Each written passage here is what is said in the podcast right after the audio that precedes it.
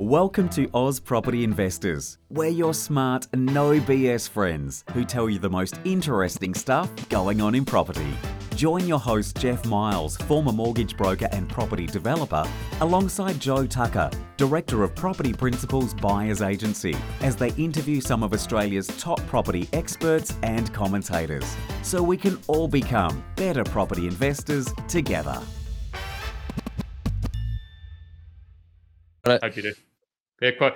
And we are live on Oz Property Investor. We bring the big names and we have the big fun for the last time of 2023. How you going, Jerry? Wow. What's happening? Very well. You and I off air were having a crack at that, Joe. I was giving the best imitation I could, and I think I got into three words and forgot what I was saying. Love it. Good. All that energy. That's what we need. That is what we need. We got one session. This is the last session, Jeremy. And I know you're going to bring the bangers, so I'm excited about this. Joe, Jeff, what are you excited about, mate? Come on, hey, how are you going? Yes, that's what we do. We ask, how are you, Jeremy? How are you? I'm well, guys. Thank you very much. And just for everyone out there listening, as a reminder, I was number 2 or number 3 in the Oz Property Group subscriber list. Invitation from Jeff. So I've been following you guys and following the whole group since the very start, and congratulations to having over 60,000 members, probably making you now the largest property group in all of Australia. Well done. It's very strange to hear, isn't it? It's very weird that we are. I believe we are, as far as I can tell. If anyone can please dispute that and find if there is a larger property investment group that they are a part of, I'd love to know, because I think we are the largest. So I'll take it. But give us a nice rating on Spotify, people. I feel someone a couple of people have gone on our Spotify and just destroyed our rating. We have like 7 reviews, and 2 of them are just abysmal. And it's ruined our ranking. But the only reason we've gotten to this stage, Jeremy, is people like you sharing wisdom. You are an absolute legend in the property space. So I'm excited to unpack. What are we going to talk through tonight is what's in store for 2024. Is that what we named it, Jeff? We did. You came up with the name there, Joe. But I think it's about more than just that. I mean, that's a catchy title, and it's all about these predictions and all that sort of stuff, which is great. However, I think along the way there's going to be those sort of timeless classics that people can take away and look to apply for their investing beyond 2024, beyond the next hotspot, because that's ultimately what's going to get you. The hotspot will sort of turbocharge if you can sort of get fortunate and pick some of that sort of stuff from some of the people we've had on this year. But I think that's what I'm excited about, to share that sort of longer term strategic sort of acceleration of property and wealth. So, yeah, that's what we're going to be talking to tonight. I'll take 2 of those, please. Take 2 of those. Content of the week, Joe. Yes. Should we do it? What's your content of the week, mate? So I was listening to a podcast with Lewis Howes and Joe Dispenza, and I feel like I'm picking Lewis Howes because I've listened to it on taking the clothes in just before this, and I was like, you know what, this is interesting. Like, he was talking about abundance and about how our life frames are going to be expanded, or that they are sort of expanding 0.2 or 2.25 years every year from now. So our longevity is increasing. And he's sort of saying in about 10 to 15 years, he's saying that for every year, it's likely that they'll be able to increase our life expectancy by a year. And it was just like, wow, is that, if we can actually do that, like, that's going to be insane. Like, and he's not going to say we're going to be immortal, because he's kind of saying you'd sort of start to see average life expectancies of sort of 120 to 130, 140 being more of the norm. So I just thought it was really interesting to share that podcast. Do you want that though? Like, I don't know. I don't know. Like, when I'm 95, I don't know if I want another 30 years of being 95. I don't know. I don't know about that. But I'm all for it. Go for it. If we're lifting weights at 95, making it happen, living life to our fullest, I'm all for it. What's your content of the week, Jeremy? I'm a big fan of Dave Ramsey, massive fan. So anyone listening is a bit of a finance guru. He's not afraid to tell it how it is. I love listening to his YouTubes quite late at night, and he gets to answer a lot of people's questions, people that ask normal questions that don't have the answers, and he gives them the answer straight away. But my content of the week is from him talking about unlocking the snowball effect. I think there's a lot of people that love that instant gratification, and they don't let things gravitate to be bigger and bigger and bigger over time. We want those fancy cars early. We want those nice holidays quite early. And if you let the snowball continue to grow, by the end of it, you look back and you say, wow, it's a monster. So to me, that I live my life that way. Everything I do, I start with little steps and say, what will it look like in 10 years? Yeah, nice. So what? How would you define, how would you describe it, the snowball effect? Just little micro steps that build upon each other to consistency. To give you that compound. Yeah. I think consistently showing up. I think that is absolutely key to everything in life. Like, you can't go to the gym one day a week and get absolutely wrecked and then not go for another 2-3 months. You've got to consistently go 3-4 times a week to be able to see any kind of results. And property, finance, money is exactly the same. You've got to show up. Relationships with everyone, yeah. You can't just expect to rock up with somebody you haven't spoken to for 5 years who's now a property mogul and say, oh, look, could you unpack all that? Like, where have you been the last 5 years now that, yeah. But it's kind of reminds me of the slight edge or the 1% rule. One was by Jeff Olson, one was by Darren Hardy. Like, those books talk all about the compound and just doing those small things day in, day out that are easy not to do. If you don't do them, you won't notice them for a day or next. But if you do them, you'll start to sort of build that momentum over time, which is just exciting and great. So great little share there, Jeremy. When's that podcast of yours with Toddy coming out? Can we share? Are we allowed to talk about that? No, I think it's getting edited at the moment, but it's it's what school should have taught you.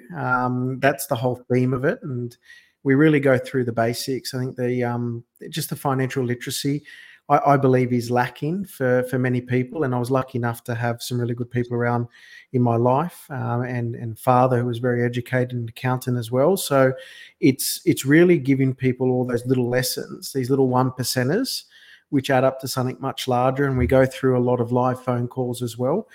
People calling up with their questions, and we answer them. So very similar to almost like a Dave Ramsey style. I was going to say, I'm like, this is, you pitched me the idea, and it is pretty much someone calling in and saying, hey guys, I have a massive problem and I need a finance guru to solve it. And I was like, that's Dave Ramsey. Jeremy Iannuzzelli, are you the Dave Ramsey of Australia? Is that? Yeah, so I'm just, it's on a daily basis. You know, I obviously, as an accountant, that's my forte, but I literally spend 80% of my day now talking 20% tax and 80% solving problems that aren't related to tax. And they're all things that work towards wealth and creation and mindset and just basic things, as I said, little 1%ers to get you over the line. And, it could be as little as offset accounts, understanding how to use them, to more complicated things of just how to budget in your life. It's coming out very soon. So, Todd, you've got your plug if you're listening. Thank you, Jeff and Joe. But it's really exciting. Yeah. And Joe, and Todd, what's your content? Pay us for the plug. That was a non-paid-for plug. How do we get paid for this plug?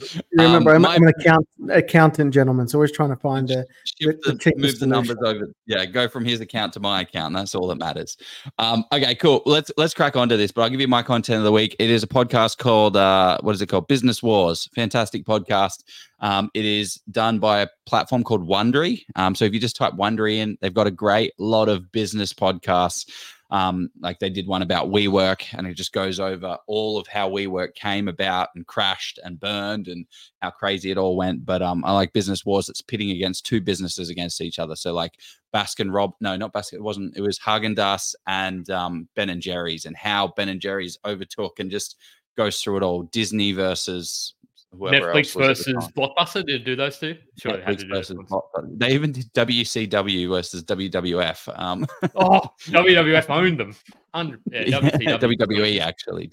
Yeah. Okay. Well, I'm excited to unpack a little bit more. Before we do that, we've got to dive into a quick little ad break, and then we'll be diving in. Ladies and gentlemen, we have a special announcement from the master of commercial property investing, Steve Polisi. I love commercial property. Get ready to have your minds blown as Steve is back and he's got some pretty exciting news for us. Steve is unleashing his second sensational book upon the world. And get this, for the Oz Property Investors members out there, he's giving it away absolutely free. Mm-hmm. Yep, 100% free. Yep, 100% free for all property enthusiasts who want to learn and grow on their commercial property investing journey. But he's also added a little extra chili to make this deal even spicier. With this free book, you'll also receive a complimentary 1-hour strategy session with the man himself. Imagine a full 60 minutes with Steve's commercial and property genius dedicated to helping you master the intricate dance of commercial property investing. And who better to dance with the man who looks better than Patrick Swayze in Dirty Dancing? I don't know about that. Want to grab this offer? It's super easy. If you're live right now, click the link in the comments and secure it today. If not, grab your device, open up the browser, head over to policeyproperty.com, look for the book page and grab your free copy of Steve's latest masterpiece. And when you're checking out, make sure to use the exclusive code OZPROP to secure the free book and also your free 1-hour strategy session. My only concern with this offer is that Steve's going to have to turn it off soon, as he can only do so many sessions. So if you want to secure your spot, do so today. Oh, nearly passed out there. There we go. I saw Steve pumping up that, what did he buy for 25 million or something? I was like, interesting. He smashed out a big purchase. Must have taken a bit of negotiation there. Yeah, $26 million property, big net. Oh, there you go. It's already gone up $1 million. I thought it was. I thought it was 27 to be fair. So it's gone up 2 million. Oh, okay. It's a massive deal though, with a cracking net yield, and that is that's the way to do it.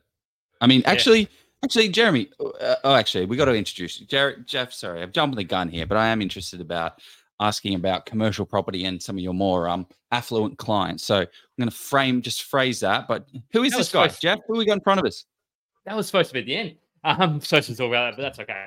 We can talk about it now. But Jeremy, I've sort of looked up. I thought you were only 20. Well, I'm going to say you're 20 plus property. I saw somewhere it said 30 properties now or something. So I don't know which you've just. Yeah, you've owned a lot of properties, more than many people. 23 properties at present. Was over 30, did sell a number of properties during that COVID pandemic craziness. So it was a good opportunity to pay down some debt and rebuy some more properties. Always looking for constant improvement and pivoting. Yeah, I like that.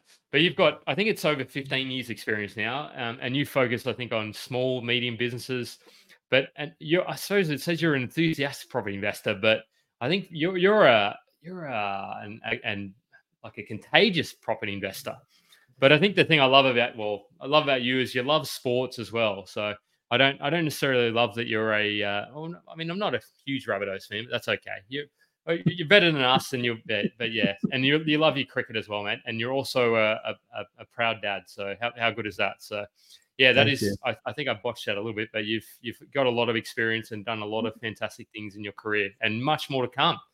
So Here we are today. So we usually ask people what their favorite property purchase is, but I want to know I want to know where you're looking, where you sort of see where your next purchase is likely going to be, like where you kind of seeing opportunity in.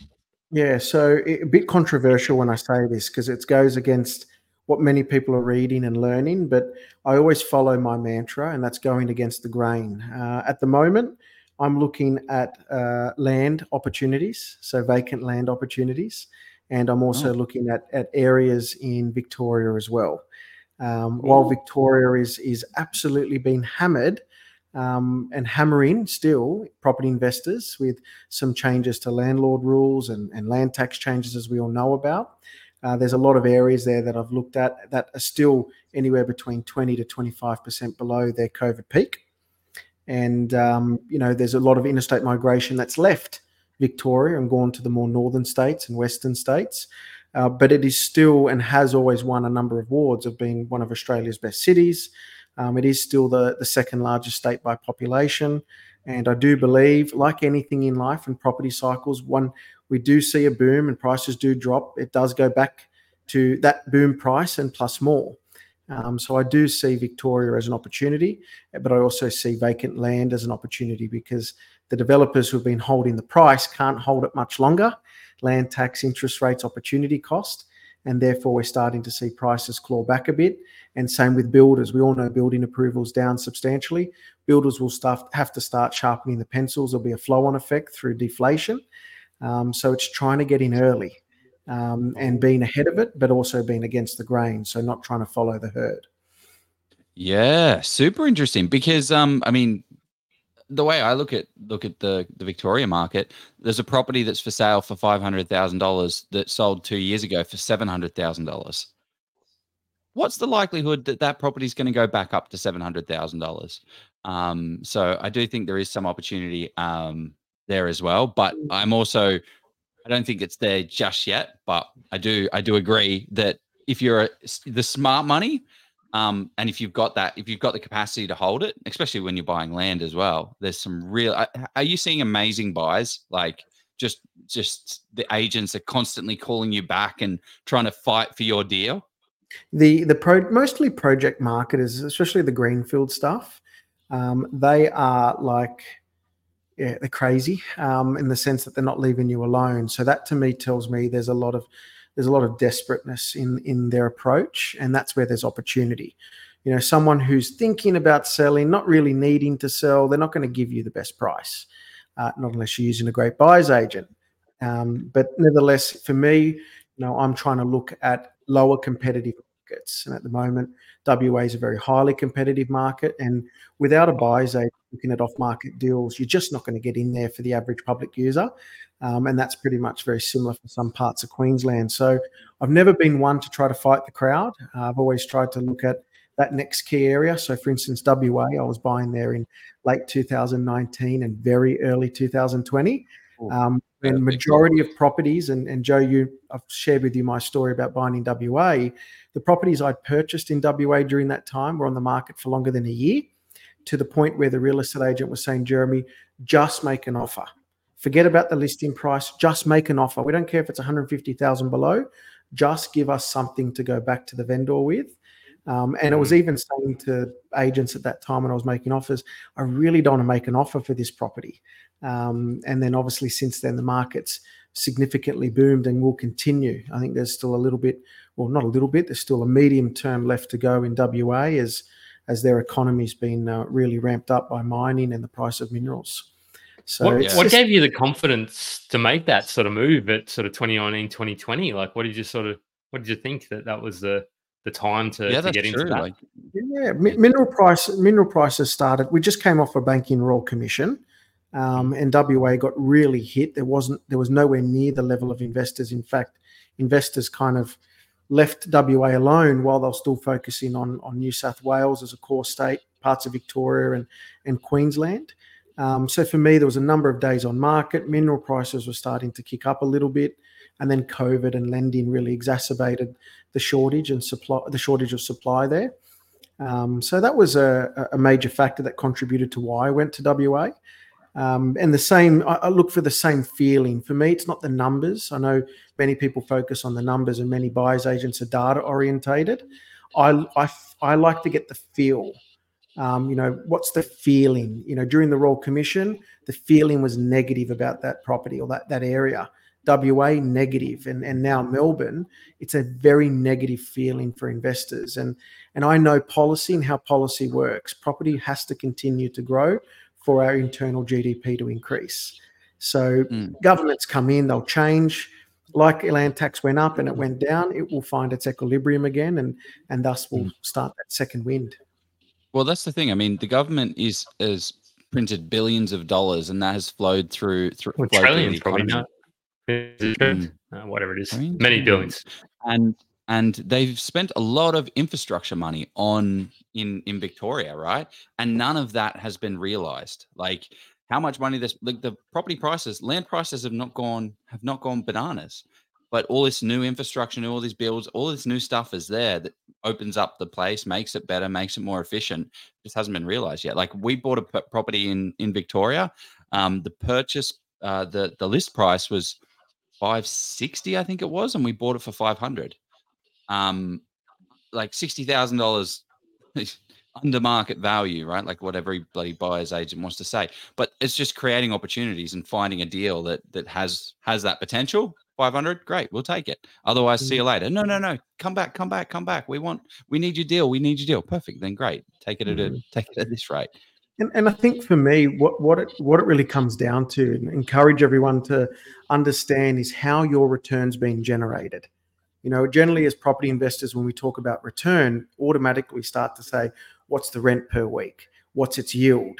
But property is so much more than that. Property has two mechanisms to its level of return. It's got a capital return, which is the appreciation of the property's value, and it's got a rental return, which is its ability to hold itself and pay for its costs. So do I look at Victoria? Am I going there for a rental return? Absolutely not. You'll be broke after two or three properties.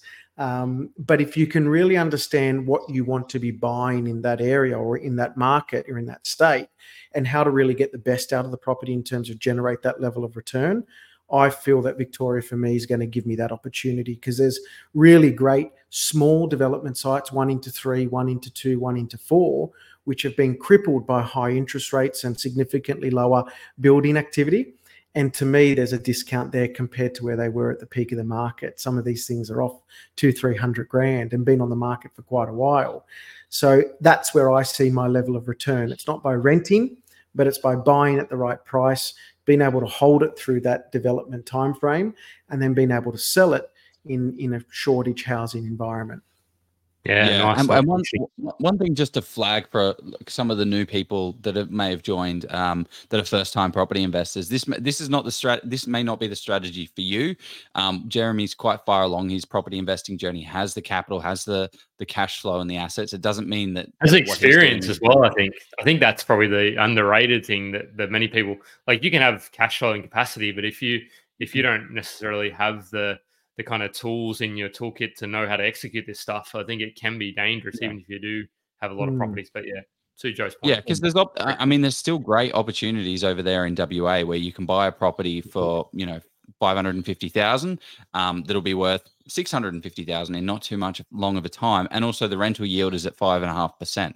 So it's like you can have your cake and you can eat it too, but you've got to be able to buy that asset. But Jeremy, you're playing the long game where you're buying a $600,000 site and it's worth $2 million. Like those type of, you're just playing a different game at a different level. But it's definitely not for everybody. And that cash flow at the moment is one of the biggest key. And we'll talk about that when we start to go through what I'm seeing from a client perspective and yield at the moment. Being able to support your property is far bigger than trying to generate really lengthy capital returns. So if you are new into investing or you've got a couple of properties under your belt, that what I'm doing is probably not for you. You've probably still got a bit more of a core property portfolio that you need to build that is sustainable with good long-term cash flow so that you can continue to hold this through multiple cycles. It's a nice little dovetail there, because one of the things I want to talk macro before we get into around the, we've talked a little bit around the grounds, and I know you wanted to ask about commercial property, Joe. You'll get to it. I'll put a pin in that one. But what are you sort of, and throw your questions in as well, people. I'm sort of soliloquying now for, if you want to know about accounting, if you want to know about property, whatever you want to know, drop it in the comments now. And we'll get to it at some stage probably. But I want to know, 2024, what does it look like from a macroeconomic? We're talking inflation, interest rates, unemployment, migration. What are you sort of seeing in that space? Are rates going to rise again or drop in? Yeah, I think what it's good to do is I've done some statistics and we shared this earlier. It's good to kind of look at a cap of 2023 from my view, and then look at of what I believe 2024 will look like. So from a cap perspective, we know that 2023, we've seen interest rate hit all-time highs over the last 12 to 13 years, with the cash rate now being over 4.5%. We've seen inflation starting to come down, heading into a deflating market, changes in policy, obviously through immigration. But in my client base, very interesting statistics I pulled out today for this time, 1,018 properties were purchased by my clients in this calendar year, January all the way through to December, of which of the 1,018 properties sold, there were 1,018 bought and 197 properties sold. So there's a net increase in the client's property portfolio of roughly over 900 properties, of which 61% of the properties that were purchased in this calendar year were in WA. So in WA alone? In WA. I couldn't nail down specifics around areas, but 61% were purchased in WA, 23% in Queensland, and then the balance of properties are being purchased in other places. I couldn't narrow down what's PPOR versus what's investment, but I'm assuming with my client base, probably a very large portion is mostly investment. So that's a bit of a cap. That's a very strong property data, and I probably think that's one of the strongest. Now, yes, we've got a large client base, but that's definitely the biggest year that I've seen my clients do, and that's moving into a high interest rate environment where we all thought the world was going to collapse, or at least the Australian property market. So that was very interesting and gave me a lot of solace to say there's not a world of pain out there, and people are still buying. It's just that their values in the property have shifted, and the values have shifted from the eastern seaboard now to a more affordable market, a market that's grown quite substantially in the western area, while people are trying to chase now these yields. And ultimately, Joe, as you know, you've been buying there as well, the values have really increased. My WA properties have more than doubled in the space of 4 years. So, and I still think there's a bit more to go. I haven't pulled a trigger to sell it because I believe there's a bit more to go. So that was an interesting 2023. Like, what's the demographic of your kind of clientele? Like, how would you describe or paint the picture so we can know the type of person or people that we're dealing with? Yeah, so I'd probably say on average, majority of my clients would be your middle to high income earning clients. So probably starting at anywhere between 120 upwards from there, majority in small business or in higher paying income jobs. So I'd probably say a little bit above, what you would determine as the average Australian income and person. But nevertheless, again, just to see over 600 properties being purchased in WA was a huge number. I don't think I've seen a concentration like that ever. Yeah. Wow. Yeah, not even people kind of looking at Brisbane in sort of 2020 or 2021. Yeah, no, I don't. Not at that level. So, because remember, New South Wales was still bubbling quite a bit during that time as well. So there was still a lot of people, and probably Adelaide as well was kind of kicking along quite well. That just goes to show it's hot, very hot market. Because that means they're pretty sophisticated investors, right? Like this is where sophisticated investors have been. They've got a resource. They've got to allocate it somewhere. Where are they going to put their money? And 61% have put them in WA. Do you see? Or are they just following? Or are they the herd? Oh. Yeah. No, but where do you see? I guess you can't really see the future because you haven't got the data for the future. But are you seeing a shift in moving to other states, or are you seeing any changes in that? You're seeing more. So 10%. Around 8 to 10% of people have sold property. Is that starting to increase? Like, so what's happening? That leads us to 2024 now. So what I am starting to see, and in my client base, I'm starting to assist a lot more people with capital gain tax calculations. So they're starting to provision for CGT. So people are starting to say, my property's done really well. Now, mind you, I haven't really had many clients that have made a loss on property in those 197 properties that were sold. So most people are exiting properties making a substantial amount of coin. But what I'm starting to see is that rates are starting to pinch, no doubt about it, for the people that have started to utilise their buffers. So I'm definitely seeing, and I do believe that number of properties sold will be more in 2024 as people start to say, you know what, I'm overpaying these higher interest rates. I've made a good amount of money. I want to maybe pay down my home or maybe pivot into another area, into another property market. So I do think I'll start to see more clients sell. We do know now that we're in a deflating market. We're starting to see inflation coming down. However, again, I'm not an economist, but I love to say that I am a backyard economist. I do believe inflation still has a lot of pressure, considering there's the back end now of the immigration to come in, although we did see the government this week now change the immigration policy to really scale back down to more normal levels of migrants coming into the country instead of this very exaggerated amount. So that will change the property market too, because now we're going to have less demand, but that will take time to flow through. This is not an immediate light that turns on and off. As we've seen the property market increase, it's going to take a little bit of time before it starts to find its equilibrium again. And that's quite important for many people out there. Equilibrium in the property market is a good thing. We want properties to track at their normal standard rates. When they go up too quickly, we start to see things happen on the other side just as quick. So equilibrium, anyone who's trying to chase 30% growth in 1 year, sounds really good on paper, but if you don't time it, the chances are you'll come out the other side with probably very empty pockets. So stable growth is important. We are starting to see deflation, as I said, across the world. So that means that we'll start to see prices drag. And Jeff, I know you comment quite a bit, and for many people that are out there, interest rates coming down, while it sounds fantastic when you obtain debt, for interest rates to come down, it means the economy is actually slowing. And with an economy slowing, that means we've got less money circulating. We've got prices coming down. We've got less GDP being created, which is what we export compared to what we import, less internal GDP. And what that will tend to show is that we're going to have people losing their jobs, not getting significant higher amounts of pay increases, less jobs being created. So these are all then pressures which deflate the economy, and therefore if people haven't got jobs and high-paying jobs to, you know, pay the things they want to pay or invest the way they want to invest, then it drags prices down. So I always say to people, be careful what you wish for.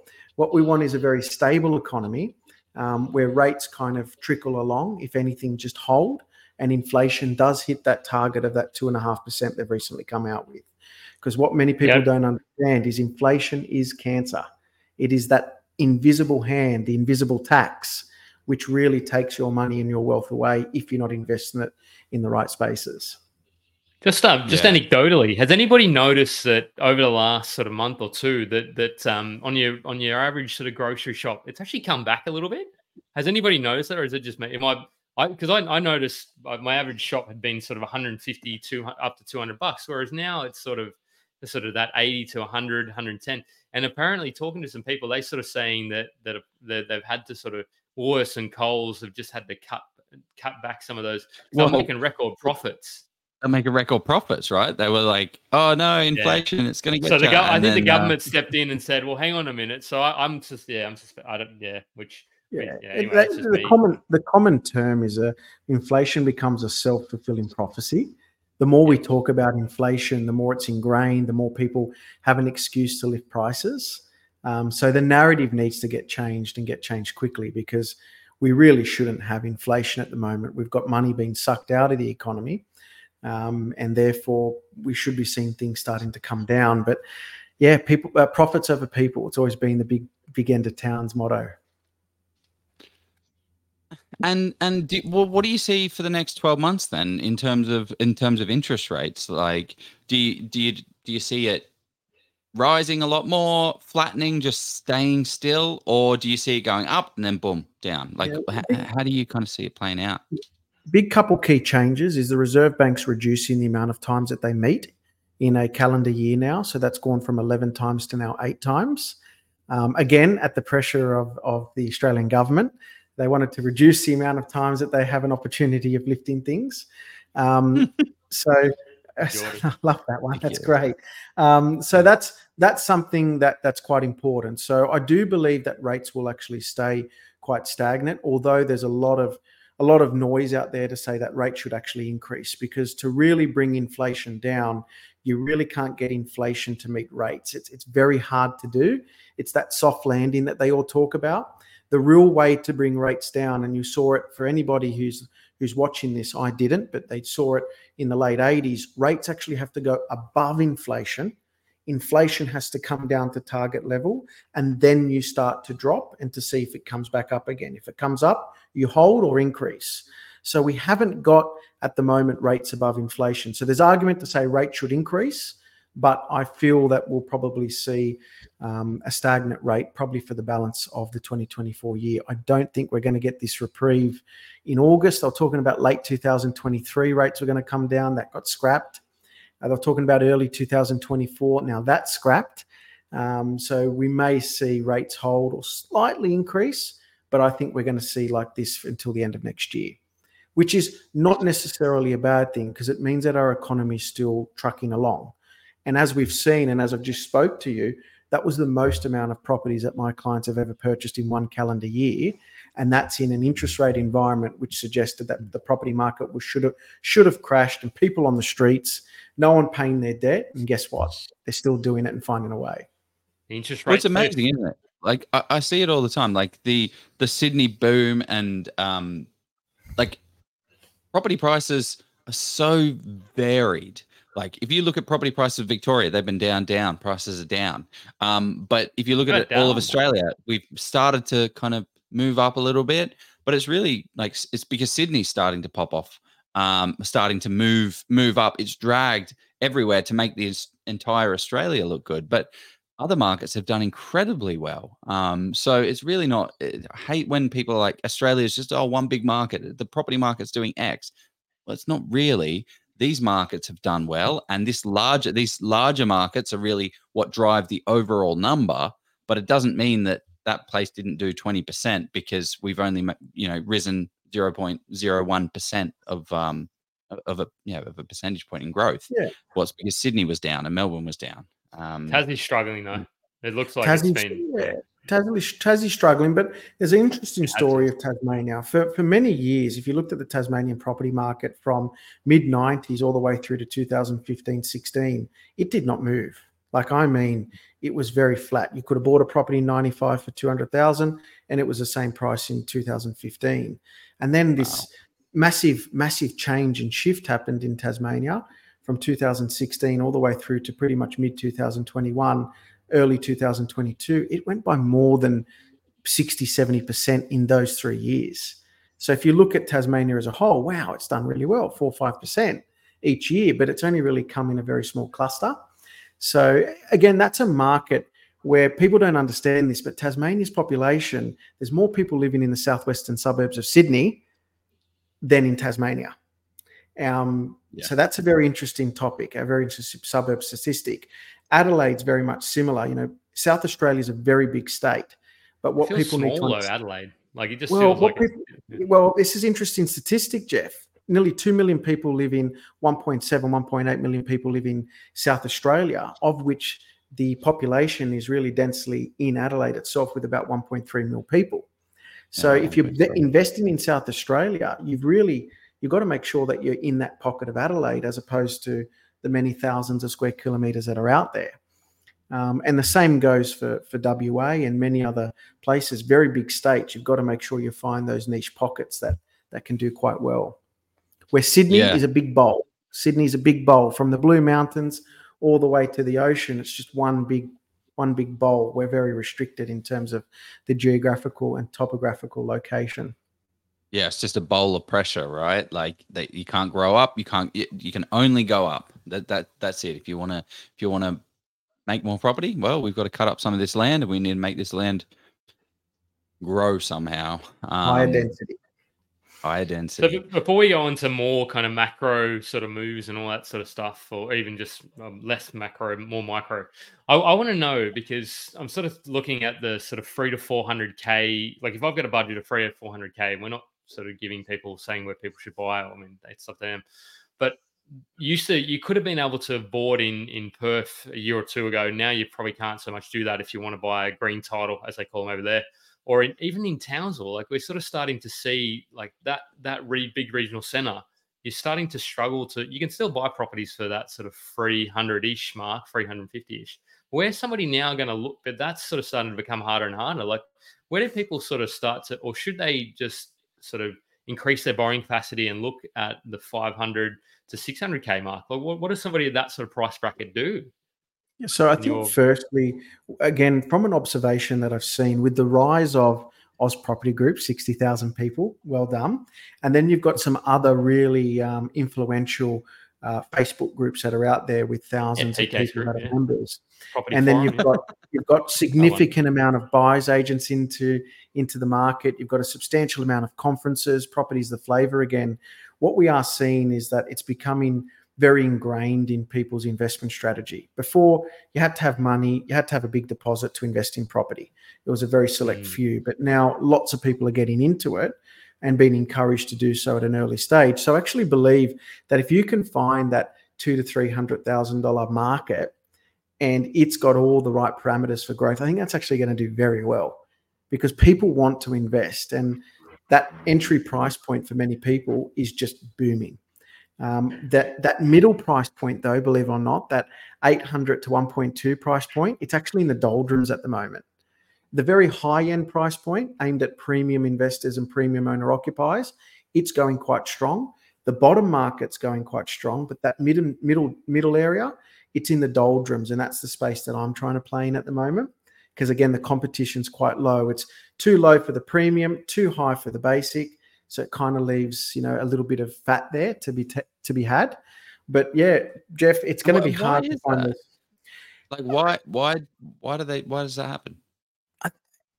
It's a tough one. I can only probably say from what I was like starting early on in the property journey, I wanted a number of properties, not so much a quality of properties. So it was really cool to talk about 10 properties, but you didn't tell them they were all worth 150 grand.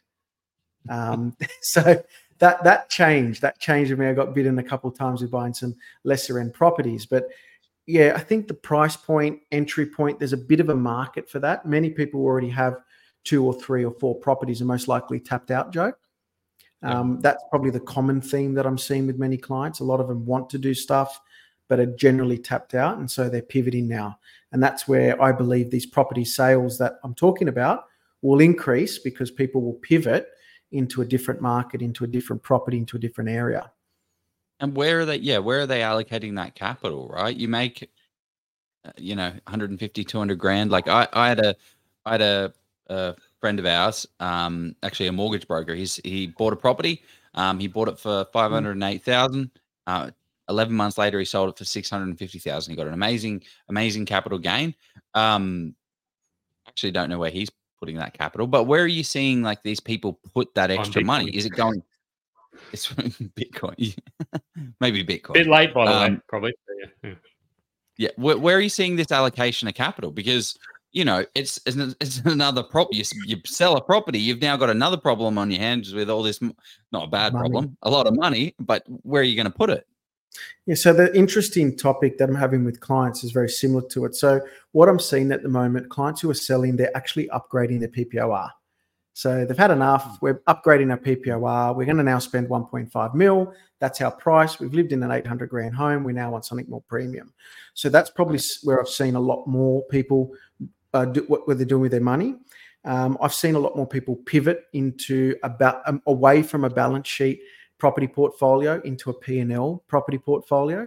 So move from growth assets to cash flow assets, irrespective of what they feel that the market or the property might do. They're after just that good, strong, genuine cash flow.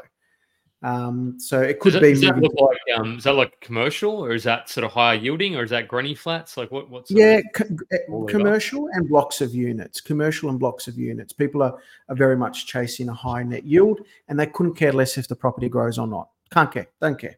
Jeremy, if it stays the same for 30 years, we don't care. We're after just the cash flow now.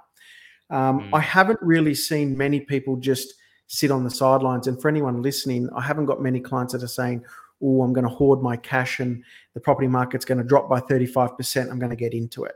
I'm actually not having any of those conversations. I don't think many of my clients are feeling that there's going to be a property market crash. If anything, they believe that the property market's still going to remain quite buoyant, but there might be some opportunity with a lesser buyer pool at hand. And we know there's a lesser buyer pool because we're seeing auction clearance rates, I know here in New South Wales, hovering around the 50% for the last 6 to 7 weeks, with the number of auctions being, 300 to 400, and I'm seeing more withdrawn every week. So the buyer pools are dropping, but what people also need to understand is that people aren't going to give away their properties. So this notion of I'm going to buy something 300-400 grand below what someone paid for it, very rare does that happen. People will often try to fight and hold on to that for as long as they possibly can. Yeah, it's my pride and joy. I want to hold on to this. I'm not. Yes, I should sell it, but I'm living here right now. I don't need to sell it. I could sell it and take a discount. Like, but I've only got $200K debt on it, and it's worth $800. Like, I'm not feeling the pressure when I've got such a low LVR. Yeah, and the only reason I would sell is to upgrade. And I can't make money to do an upgrade, so I guess I'm just going to have to sit here and and wait. That's it. Wait. So that's adding to the supply issues that we've currently got. And it's interesting because this is kind of going back to what I was talking about before, which ties in nicely between your two markets where the lower end is moving a lot, and the upper end is moving a lot, but it's that middle tier that you're kind of playing in where you're seeing a bit of opportunity. But that's exactly what I'm seeing as well. I'm seeing the lower end just go absolutely gangbusters. 400, 500, 600,000, that everyday Aussie kind of bracket is absolutely slaughtered all over the country, everywhere. It's so hard to buy an asset within that. And when you start getting into the 800s and a million, easy peasy, lemon squeezy, buy a property. It's the negotiation is so much better. It's just a lot more competition at the lower end. 200 to 300 doesn't really exist anymore. So I'd be very cautious for people to say, hey, go out there and buy a $200,000, $300,000 house. It's very, very hard. I'd probably try and save it up and get a $350,000, $400,000 before you. Yeah. You don't want to buy, if we've gone through the largest boom in history and this property hasn't grown from $300,000, it's probably might not be a good area to be buying in. Not financial advice. Yeah. Even looking at one, interesting, I just had a quick look at, because Gladstone's often a boom or bust sort of market, and I just looked at that, and that's even sort of done 30, 40%, like in the last sort of couple of years. I'm just like, oh, geez, it's even getting a bit expensive up that way. Not expensive, but is that because of like minerals, would you say, because the mining's gone quite well, Jeremy? I don't know. Absolutely. Absolutely. Okay. Gas in Gladstone's huge. LNG, big mining presence as well.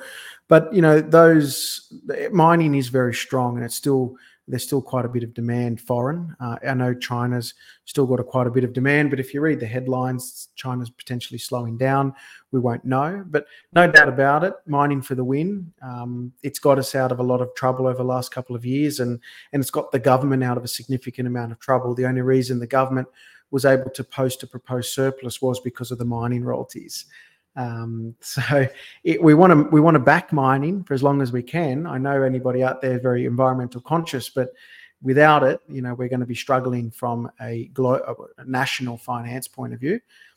There's a lot of things to suggest that those regional centres, attached to those rural mining facilities or mining activities, there may be some strength there. But I've seen Gladstone. I've seen the boom and bust of it. I've seen Emerald.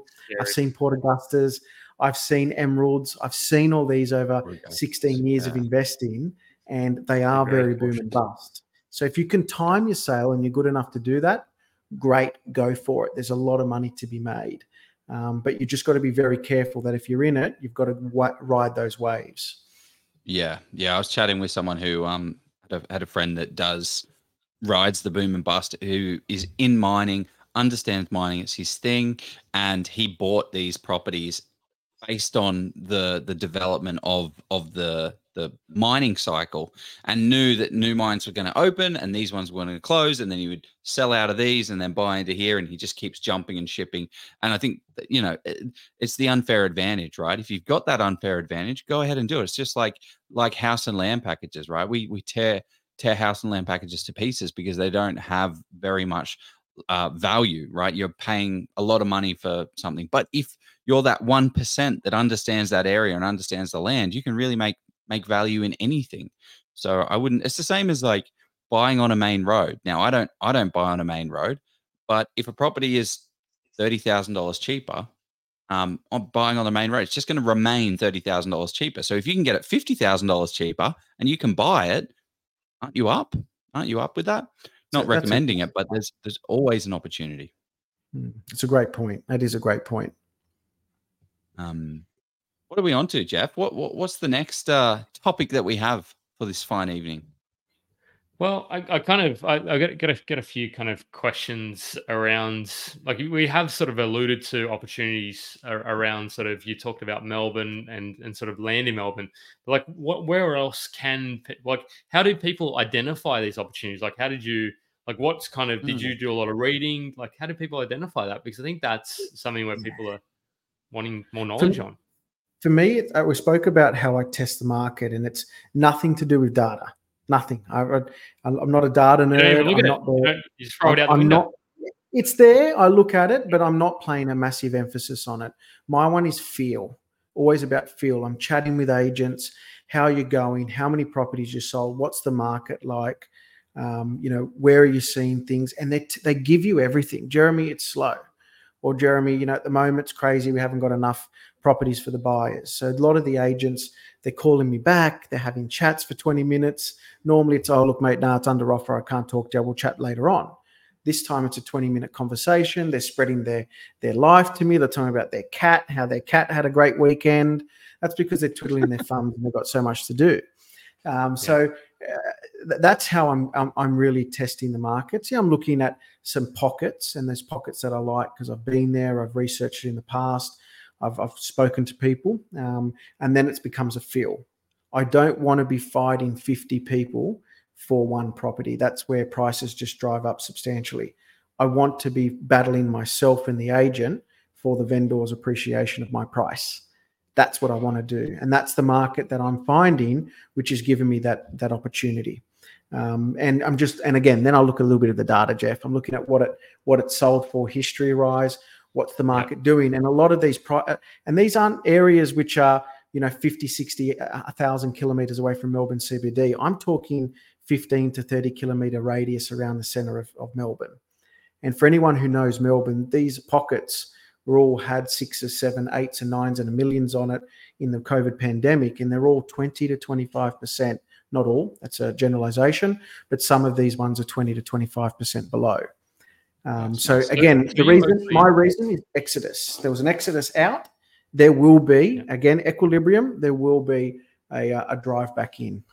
A reversion to the mean. Are you focusing mostly on the deal itself? I mean, well, plus the area, but you're looking for a cracker deal in an area that you like the look of longer term. Is that what your kind of play is? Yeah, and again, I understand how I'm going to generate my return. My return's not going to come from cash flow because it's not. These things would be selling for 600-700. I'd be lucky to get $400 a week rent for some of these things. For me, the return is being able to manufacture. Go in there, subdivide it, build it, subdivide, even do a DA and try to sell it to somebody else if there's a market for it.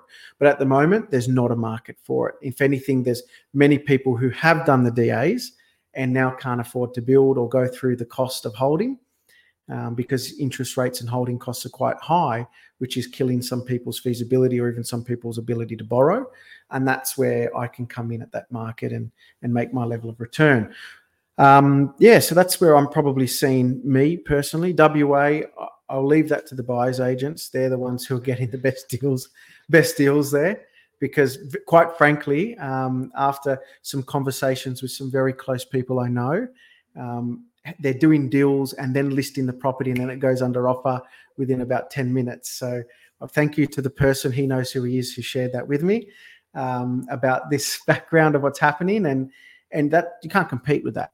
So I'm not even going to try to compete with that. I'll let the buyer's agents get their good returns for the clients. Yeah. I want to go back to 20. I remember we were sitting in your old office. I don't know what street it was on. I think it was about 2015. Maybe 2016, because that's when you were sort of you were probably a little bit younger in your investing sort of journey. Like what would that sort of Jeremy have been looking to do in this sort of market? I know it's hard to do, but yeah. Fight the buyer's agents in WA. You would fight the buyer's agent in WA. I would have fought the buyer's agents in WA. I would have literally tried to go toe-to-toe with them and try to get properties off market and battle with them to try to win the deal. That's what I would have done in 2015. I think having a little bit more wisdom and seeing things through multiple cycles now, I've kind of learnt to say, you know what, I won't fight it. I'll let them get the cherries. There's other cherries on another tree that I can find. So that's probably me.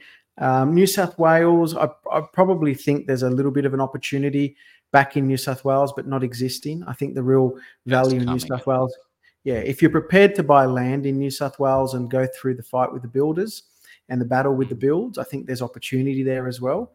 That's probably my New South Wales top tip.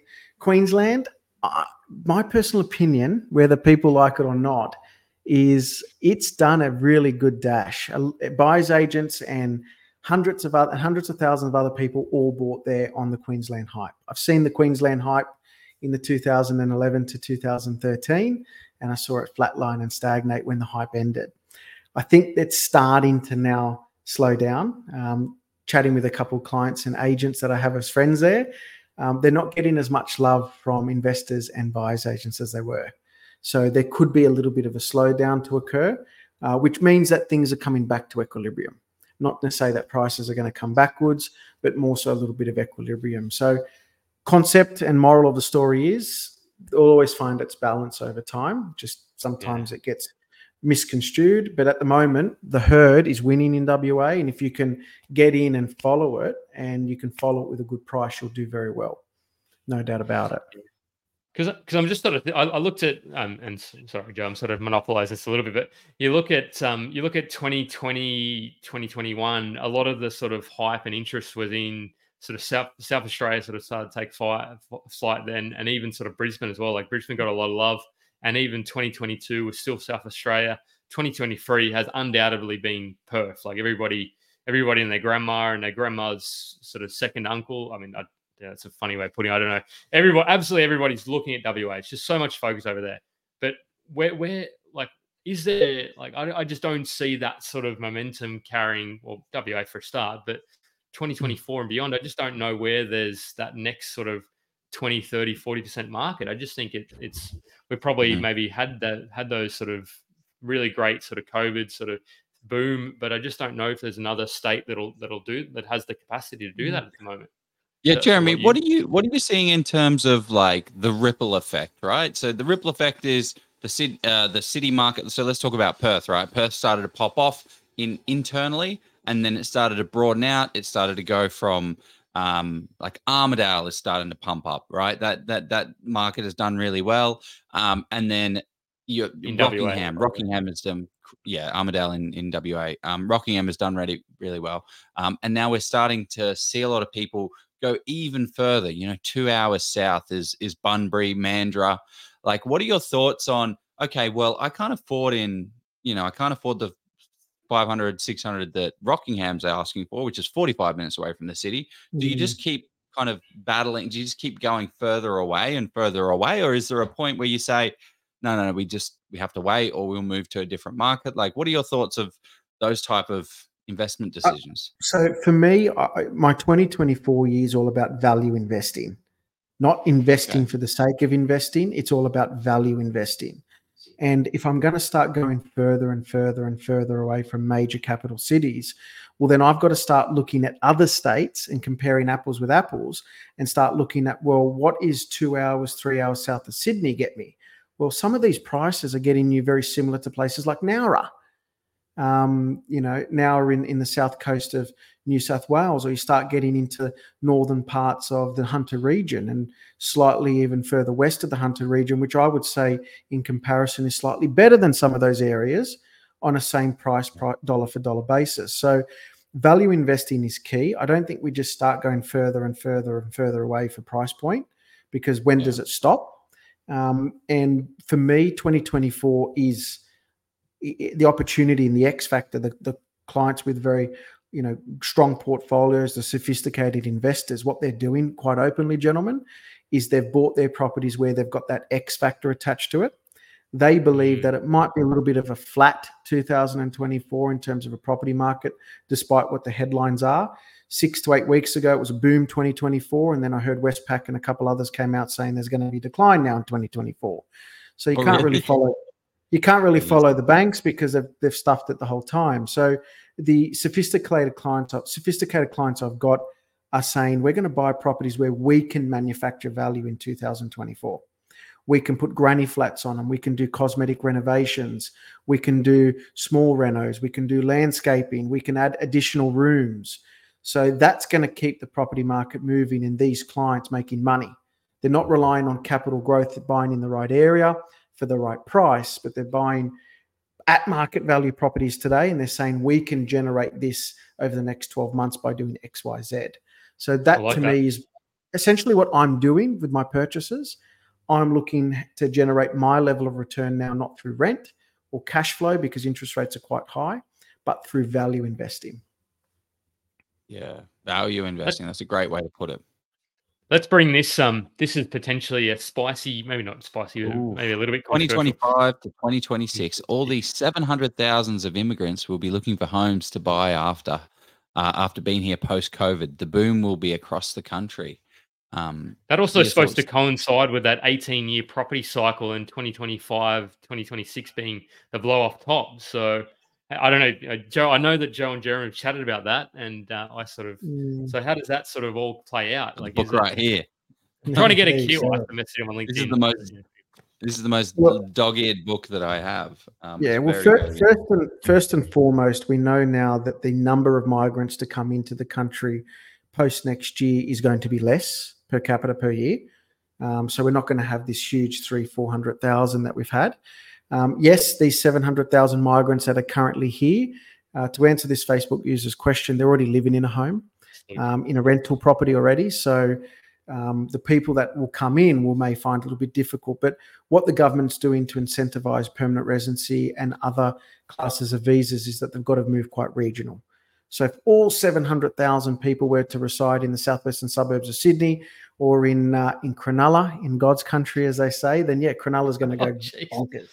Cronulla's going to go bonkers, right? There's not enough houses to house 700,000 people. But if that's quite widespread, very widespread across, Australia, that's not going to make a massive, massive difference. It's the longevity. If 600,000 were to come in every year on year, well, that's 6 million over 10 years. That's making a massive impact on the property market. So Labor government has definitely bowed down, and they've reversed their migration policy as a result of the housing crisis we've got. Well, what did they promise that they were going to build? Was it 1.5 million properties? 1.2. Was it 1.2? And they've never hit that. They've never hit that number whatsoever. The closest they got was, I think, in 2018, where they built 1.01 or something like that. That was over a 5-year period. So they'd have to build 250K or something, 1.25 million. So they'd have to build 250 per year to get there. And I think the most that's ever been built was like 200 or 220.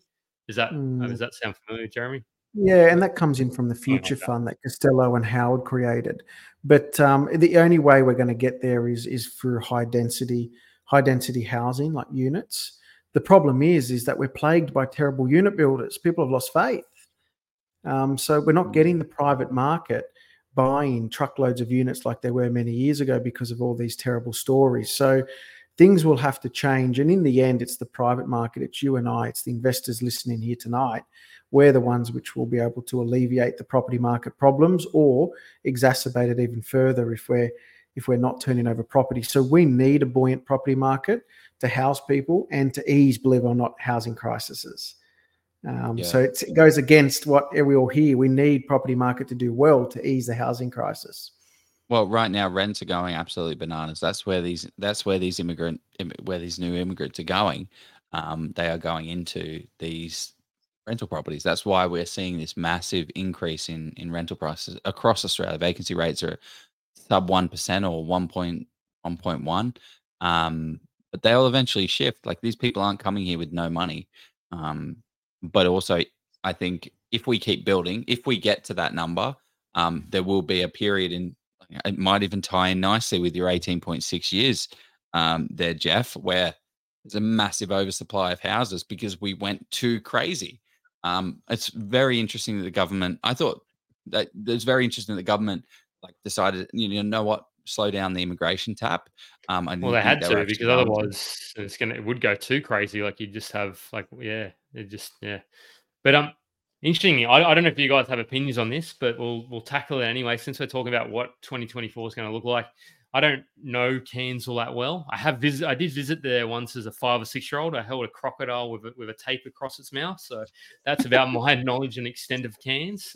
Forgive me, I don't have too much an opinion on Cairns, but you've been up there, Joe, I think, and Jeremy, I don't know if you've seen much about. Yeah, so what do you guys? Do you have any thoughts on Cairns, people?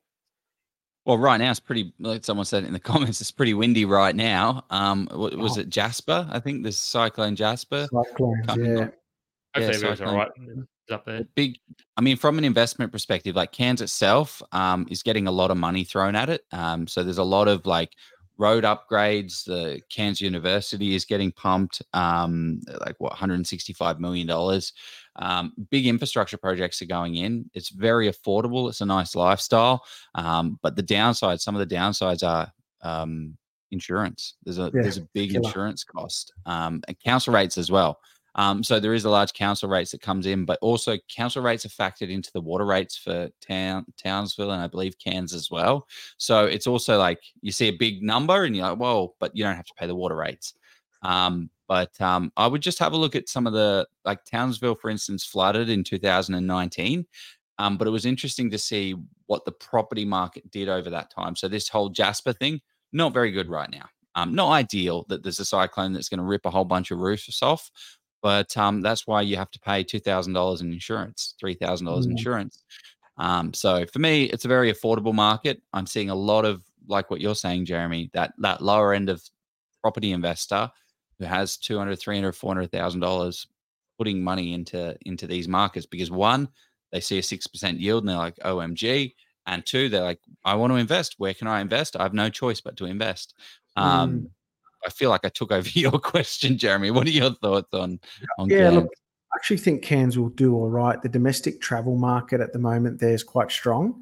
And that's because we all want to travel and Cairns is an affordable place for us to still get away. If the domestic travel market does soften, that is an area which typically has done very poor.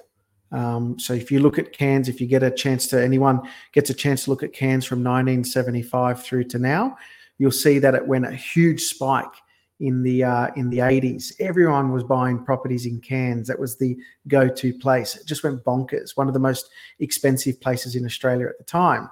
And then in the 90s, it really flattened off. And 2000s, it had a bit of a blip and then it flattened off and went down again. And we're starting to see a big spike. So that is a very wavy property market there. Domestic travel up, Cairns great. Domestic travel down, Cairns economy is going to really suffer locally. Yeah. I actually have a friend who... It doesn't look all that affordable either. Like you kind of think that you could buy it. I mean, I suppose relatively it might be, but I just had a quick look at some of the suburbs and there's sort of still that sort of, for a house, you're looking at $450. And some are up to sort of $550, $600 median, and medians are imperfect. So, but I just think... I have a friend, and I think I mentioned this last week or the week before. Moved up there. Yeah, $220,000, $300,000 high tech, prop tech startup company. And he's like, screw it, I'm done. I'm moving out of Sydney and I'm going to do my job up in Townsville. He bought a $450,000, $500,000 house with a pool that overlooks this amazing view. And he's like, yeah, this is life now because it's beautiful. So the lifestyle is definitely a big driver, and affordability. I don't know if I could live up there. Maybe. We'll see. Maybe not. You never know. Okay, well, let's jump into one of our final ad for this evening, and then we'll jump to some of the questions that we've got and some of the predictions. Something else, Jeff. There's nothing worse than going into a situation unprepared, especially when that situation is purchasing one of the most expensive assets of your life against a trained property expert in the form of a real estate agent. It's a scary thought, but it is a skill that can be taught. Do you want to learn how to become fully prepared when buying a property so you can get out there, buy your dream home or investment property without the fear of actually messing it up? Scott Agate, the founder and expert property negotiator at Hello House, has been helping people buy their properties by stepping in and negotiating with the agents and saving his clients tens of thousands and in some cases hundreds of thousands of dollars. Scott has now decided to share all that he's learned over the past 28 years in real estate so you can go out there and do the exact same thing on how to find a property, analyze that property, negotiate on that property and transact on it to get the best results. He's created the Get Buyer Ready course, which is a step-by-step guide on how you too can become an expert property negotiator. It's the easy way of how you can avoid all of these agent games and get the best purchase price on that dream home or your investment property. The course is in short bites for busy people with no fluff at all. Just all the information you need to get buyer ready and secure that next property with confidence at the best price. Scott has been kind enough to give our community a massive discount with the link below. Sign up today before you even think about putting an offer on that next property, and it will be one of the best decisions you ever make. The best decisions. So we are back. The reason I sort of chuckled a little bit when you said predictions, because I feel we've had a lot of predictions. So I mean, you can if Jeremy's got more, I'm sure he's got more predictions in his bag. But we'll throw to what I want to hear, and throw your questions in. People, it can be about accounting, because Jeremy literally deals with sort of thousands his company that he helps run deals with thousands of investors per year, and they are sort of property and sort of doing their tax as well. So drop those questions if you want some intel on that. But Jeremy, what I want to hear though is I want to hear beyond 2024. What are the most what are the people that have been in the game? What sort of things should they be sort of, if people want to become and emulate, start to look at these people, what should they be doing? So the biggest thing that I'm seeing the very, very wealthy people do at the moment is the protection of the borrowing and pivots. So a lot of people now are, and again, sophisticated clients are pivoting out of properties where they feel that, again, their return has been generated from a capital point of view, and they're focusing and having a little bit more emphasis on cash flow. So a lot of people's property portfolios are revolving. The biggest thing that I explain to people all the time is that sometimes it's not a bad thing to sell a property, because you collected money that someone else has paid you. If you go buy a Ferrari or you go on a very expensive $200,000 holiday, well, you've kind of whittled all that hard work away. But if you pivot that into a much better performing property, again, a property where there's value investing attached to it, that's where you're going to see the higher dividends. So I think people need to be a little bit more creative now if you want to get the level of gains that you've seen over the last couple of years. I don't think, and again, very important that we understand economics. We had over $600 billion pumped into the economy, JobKeeper, JobSaver. We had no one lose their jobs while working or living at home doing nothing for weeks on end, getting their $1,500 a fortnight. We had ultra-low interest rates and a significant amount of bonds being issued into the market. We had a perfect storm for asset increases, significant amount of capital, lighter and more lenient lending market environment, and a substantial amount of profit all being made. Hence the reason why now we've got substantial inflation. So if you want to start continuing to get those gains, you've got to be very creative with your portfolio. And the wealthy people that I deal with are pivoting, and they're moving out of potentially capital assets and moving into a little bit more cash flow assets. So that's one thing that I'm seeing. I'm seeing a lot more people add income-generating dwellings onto their property, like granny flats, or if they've got an opportunity to subdivide, this is the time that they're doing it. They're subdividing and building, because that's where they're manufacturing their level of equity. And the last thing I'm seeing people doing is borrowing preservation.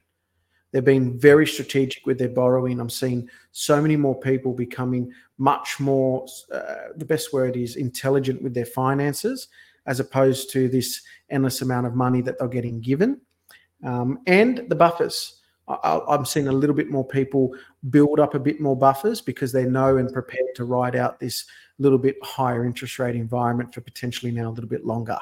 You know, this instant rise of rates and this instant come down of rates, we all thought it was going to happen fairly quickly. It hasn't. It doesn't look like it will.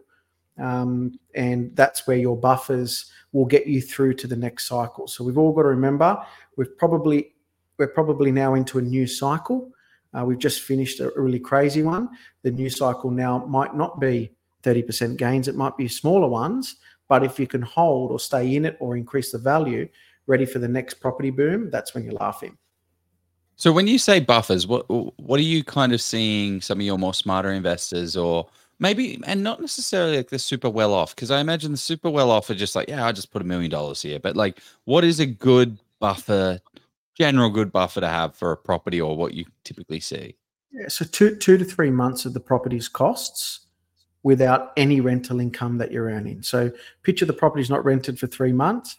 You want to have 2 to 3 months worth of the property's costs, interest, insurance, rates, and that's going to see you through, because properties are aging, you might have a cyclone that goes through or other things like that.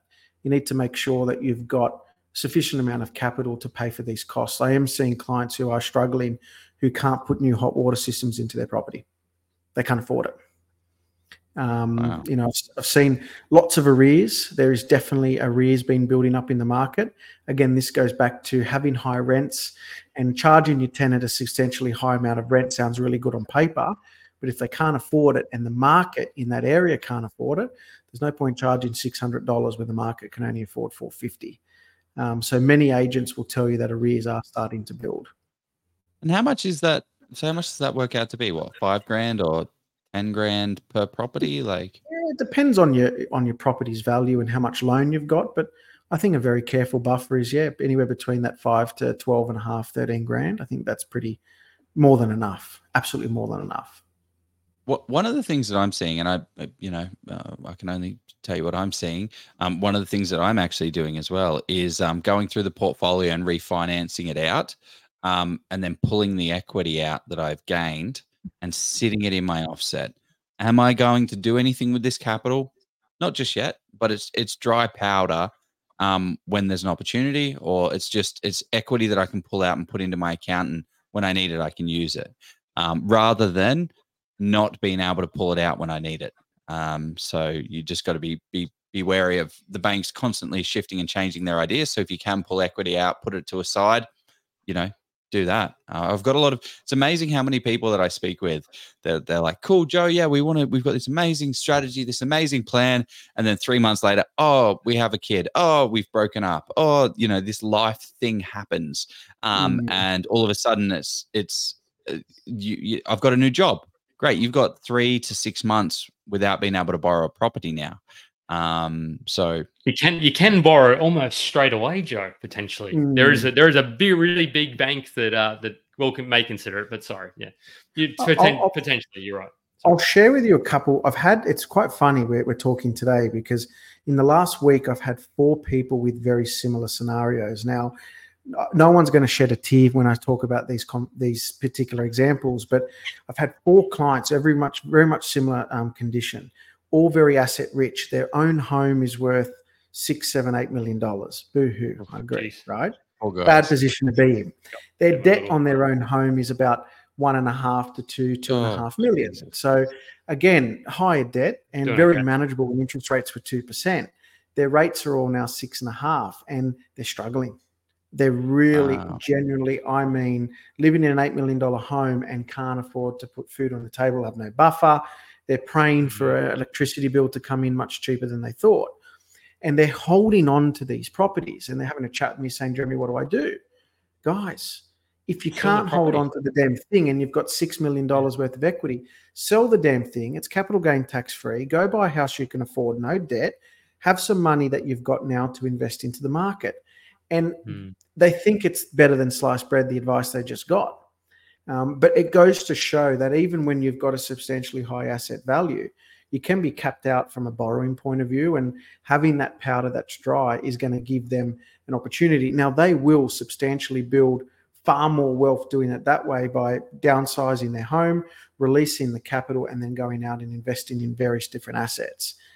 So that you just got to be savvy now with what you think, and hence the reason why I said earlier, I do feel that there'll be a shift on selling and people taking profits and maybe downsizing or pushing that money into other areas. So and it's just not. I was going to say it's just not worth it as well. Like, what's the, if you're sort of worried about how you're going to pay the next bill, or how you're going to pay the $20,000, $30,000, $40,000 private school fee next year. Like, I don't know. I just think, well, what's the point of it all? Like, why do we need to sort of go for all that if you've got the solution? And I suppose it's sort of saying that common sense isn't all that common. But go on, sorry, Joe. Yeah, but when you live in an $8 million house, can you go back to a $2 million house? Like, I flew first class, and I really don't want to fly economy anymore. Not that I fly first class. Well, then otherwise, yeah, but if you don't, what's the point though? If you're lying awake, if you get ulcers and die at 45, then I don't know. Exactly. Yeah. Just enjoy it. Yeah. Spend it all. There's someone that's pointed me out and said, Joe, are you saying pull out as much equity as possible and just keep it in the offset ready to go? I'm not saying anything. That's what I'm doing. Put the disclaimer up there, damn. It's not financial advice, but yeah, I'm doing that because not financial advice. I think this little thing pops up. Yeah, it just allows me. Nothing changes for me. I pull the money out, I put it into my bank account, and it's still offset against my loan, and it allows me to have, you know, 200 grand just sat there doing nothing. And if something happens and I need to use it, there's a great opportunity, a great investment, great, I can go for that. Or my $8 million house is really struggling, I can actually just eat into the debt because I know that eventually it'll turn good. I don't know. I've got it there just as a bit of a buffer and a bit of a security, just in case. Great to ask this question. I really want to, because I think a lot of people will love it and resonate with this sort of question. So Greg says, "Hi Jeremy, very green investing. 15-year plan is to accumulate properties to create passive income." Isn't that? Hopefully that's everybody's goal. Mm-hmm. Hopefully it's not to not create passive income. Should I aim to do that under a company and purchase their trust? What would a blueprint for me to set up now instead of scrambling after a couple of properties? Geez, this is a big question. All right. I'm going to bust a couple myths because there's so much topics and conversation going around trusts and borrowing capacity and when to go into a trust and all these other things. Now, I spoke about this quite publicly well over a year and a half, 2 years ago when it was relatively new and learning a lot more about it. Now, I've always made a very strict comment. The first one or two or sometimes even three properties, I like to buy that in individual names. Circumstances will change that, very rare. Now, the reason for that is we want to keep the costs low. Trusts are not cheap to establish. They're not cheap to run. They are more complex, no doubt about it. And generally, the reason why I like to say the first one, two, or even three properties individually is I want everybody to have a very simple and a very low-cost investing experience to initially start off. Land tax comes into consideration, higher interest rates at present. This negative gearing is going to assist in some circumstances depending on the way people are buying. Now, depending on the property you're buying, and there are exceptions to the rule, if you can get a property that's inside a trust that's able to meet its own commitments without any further capital required by the individual beneficiary or director of the trustee, and it's able to stand on its own 2 feet, no assistance, then yeah, you do get to negate that debt as long as you purchase in a subsequent entity. I've had that speech about 500 times. But the reality is that if you're going into a trust sometimes too early when your income's 50 grand and you're 2 years out of uni, I can definitely put my hand up to say for 99% of people, your income only grows. And with your income only growing, you're making decisions today and entering yourself into a sophisticated structure before you've even reached maturity in your employment or in your own business. So keep things simple to start with. That little bit of negative gearing that you may have depending on the leverage and the rent and the interest rate of that particular property, sometimes it's what's going to help you get through to the next property or even to hold that property long term. The first couple of properties I purchased, not five, but two, the first couple of properties I purchased, I bought them in my own name. My interest rate was with ING Bank and it was nearly 8%. It's amazing you actually got a loan with ING. I didn't think they approved loans. I thought they just like, what do they do? Like, how do they? Back in the late 2000s, they approved loans. Premium client. That's it. But my interest rate was nearly 8%. Without that level of negative gearing at that time, and mind you, tax rates were much higher than what they are today, I wouldn't have been able to even move out of home. I wouldn't have been able to save any money. So I kept things simple. As my income grew, as I moved from a graduate accountant to associate and then moved into other things, senior accountants and managers, that's when my income grew and my borrowing capacity started to open up and I was able to become a little bit more sophisticated with my structures, and I'm happy I did that. So to answer this, person's question, start with the first one or two in your own name. Rare exceptions as to why you'd go into a trust, and then without a doubt, a trust should form part of your portfolio, but the right property needs to be matched with the business strategy of the property, then needs to be matched with the structure. There's no point buying a property that you may move into a trust because the CGT exemption that you lose is far greater than the small amount of borrowing capacity or benefit you might achieve in the future. So really need to make sure that you've got those three things aligned. Purpose of the property, business strategy of the property, and the structure needs to come together to make the right decision. Yeah. Because somebody sort of said, get very heated about that topic. I think people just need to rewind that and go back and re-listen to that, because there's so much value in what you just said there, talking about structure and trust, because it is very confusing and everyone gets so excited about, I'm getting a trust, I got a trust, and sometimes you don't need it, but other times, absolutely, yes, it can definitely help you take that next step, but. Well, because yeah, somebody sort of was saying, oh, it can be costly to go from it can stop. Yeah, you probably got a message about that as well. I saw that. I was like, thanks, Jeremy. I'm going to listen to it another 15 times. Yeah, I'm with you. I'm going to rewind it as well. Somebody, you may know a little bit about this, because somebody asked about NDIS and HMO. Like, I wasn't going to ask you. I think it's too specific. As in, I don't know if enough people are going to be looking at that, but. What are your thoughts on NDIS and HMO? Are there opportunities there, or is it just too challenging? There definitely are, but I've seen all this before. I've seen National Rentable Affordability Scheme and NRIS come in. It was the hype when it first started. Nice. I've seen Defence Housing. It was the hype when it first started. And this is the same as NDIS and HMO and all these other things.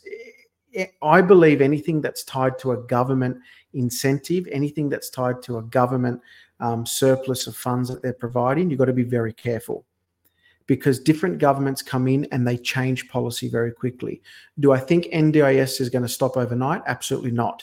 What's in the news at the moment that Bill Shorten's going through is a huge NDIS review, because there's a huge amount of rorting going on in NDIS. So they're going to be heavily reviewing it. They're going to be heavily monitoring it, because it's a cost to the taxpayer, which has now exceeded the cost of what Medicare is, and it's done it in about a tenth of the time. Mm-hmm. So if NDIS keeps tracking the same way, NDIS is going to overtake the defence budget, it's going to overtake the Medicare budget, it's going to overtake the infrastructure budget. We might as well be working for NDIS. That's it. That's where our tax dollars will go. So be very careful when you're pinning your hopes onto one specific government stimulus package. You've got to make sure that when you're investing, you've got to understand how you're generating your return and the longevity of that return. That's important. So what's gone wrong with NDIS? Like, why is it gone so crazy and expensive? It's just excess. Underestimated the amount of people that would be on it. There's obviously fraud, because it's a substantial amount of government initiative, incentive, and stimulus being poured to it. And it's hard to monitor. It's very hard to monitor so many people on it. How do you monitor it? Do you pay people to monitor the people who are supposed to be monitoring it? Like, and look, I think NDIS. Yeah, I'm a massive supporter of NDIS. I think it's a fantastic initiative for the people that need it. But there is price gouging going on. As soon, like a wedding, anyone who's got married, you'll know. All the wives out there, put your hands up. As soon as you say you're getting married, the price goes up another 1 or 2 zeros, and that's the same. That's the same as NDIS. There's another zero being added on in some circumstances. Why? Because the government's paying for it, which was really us as the Australian taxpayer. Yeah. There's a question here. I'm a rookie here, and I'm still processing capital gains impacts related to trusts. Oh, sorry. Do you want? Yeah, pop that one. Oh God, yeah. So, can you get high level? What does that mean? Capital gains. What are the capital gains impacts relating to trust? No personal advice and all that stuff. But how do we think about trust and CGT? I think a trust from a tax point of view is the best entity, one of the best entities. Not better than super funds, because super funds have a 10% tax rate if being held for longer than 12 months. But for trust, one of the best structures to minimise tax. If you're distributing to an individual, the individual gets the 50% discount on the distribution that they received, which is essentially where people say trusts get a 50% discount if you're distributing to an individual. If you're distributing to a company, there's no 50% discount. So that's one point to remember. But the ability to be able to distribute profit to the beneficiary with inside the deeds that has a lower or significantly lower marginal tax rate than you, wow. I've used it for my clients so many times. We've sold property. Oh, I love it, because we're talking not thousands. We're talking tens of thousands and hundreds of thousands. And I can probably say I've saved millions of dollars in tax legally by using the right structure. And that's, again, a great example. Sold a property. The wife went off work for maternity leave. They had no real ambition for her to go back very soon. We saw an opportunity to sell the particular property. She had some capital losses from some share investing that she thought she would do many years ago, which didn't turn out well. Sold the property, distributed the capital gain to her, was able to absorb her capital losses, and was able to take advantage of her very low marginal tax rate income. We save the client, if they bought it in their own name, 40, 50 grand in tax. So the trust gives you a substantial opportunity to be able to pick and choose the right beneficiaries strategically at the right time. And that's what investing in your own name doesn't allow, because it just holistically pins it to you, which means that that's it. You sell, you're in that structure, you can't do anything else, which is your name. So that's a little bit about how the CGT impact works and where you can flow it. People get really excited about trust, don't they, Joe? I just see the questions start flowing through when we talk about trust. I love the trust. I mean, it is pretty crazy that these structures actually exist. Like, why do they exist? Tax minimization. Because the politicians have them, Joe. And property. I want to know. Well, there's one question that I think is going to be interesting, and there's another, or that's my own question that I think could be valuable for people. And there's another one more, and then we'll finish off. So, what do you sort of think about combining? Like, how do you collaborate with brokers, and maybe not so much conveyancers, but or solicitors, but probably a broker? Like, how often are you talking to clients, brokers, to make sure that everything's aligned? And what does that look like when it works well? All the time. So I've got a frustration with the mortgage broking industry. I've got a pain point. Anybody who treats their broker as a transaction-based professional, similar to that as a conveyancer, how many times do you pick up your conveyancer and chat with them throughout the year? Hundreds. No, you're a buyer's agent. It's not different. You've just bought a property, and never. How many times do you as an investor do you pick up the phone and have a chat with your conveyancer? Never. Not all that's that a often, transaction. No. That's a transaction-based professional. Your mortgage broker is a journey-based professional. Your accountant is a journey-based professional. If you've got an in-house solicitor for your business, it's a journey-based professional. Any broker out there that is treating their client as a transaction, change the way you're doing business, because you won't survive a very long time.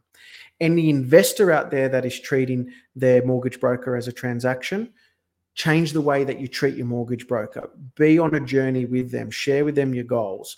You should be touching base. Get a feel of what's happening in the market from a finance perspective. I speak to my brokers and bank managers all the time. I want to know what rates are out there, what policies are changing, who's taking construction loans, who's not taking construction loans, who's at the moment changing policy, who's changing buffers, what's Westpac doing, what's CBA doing.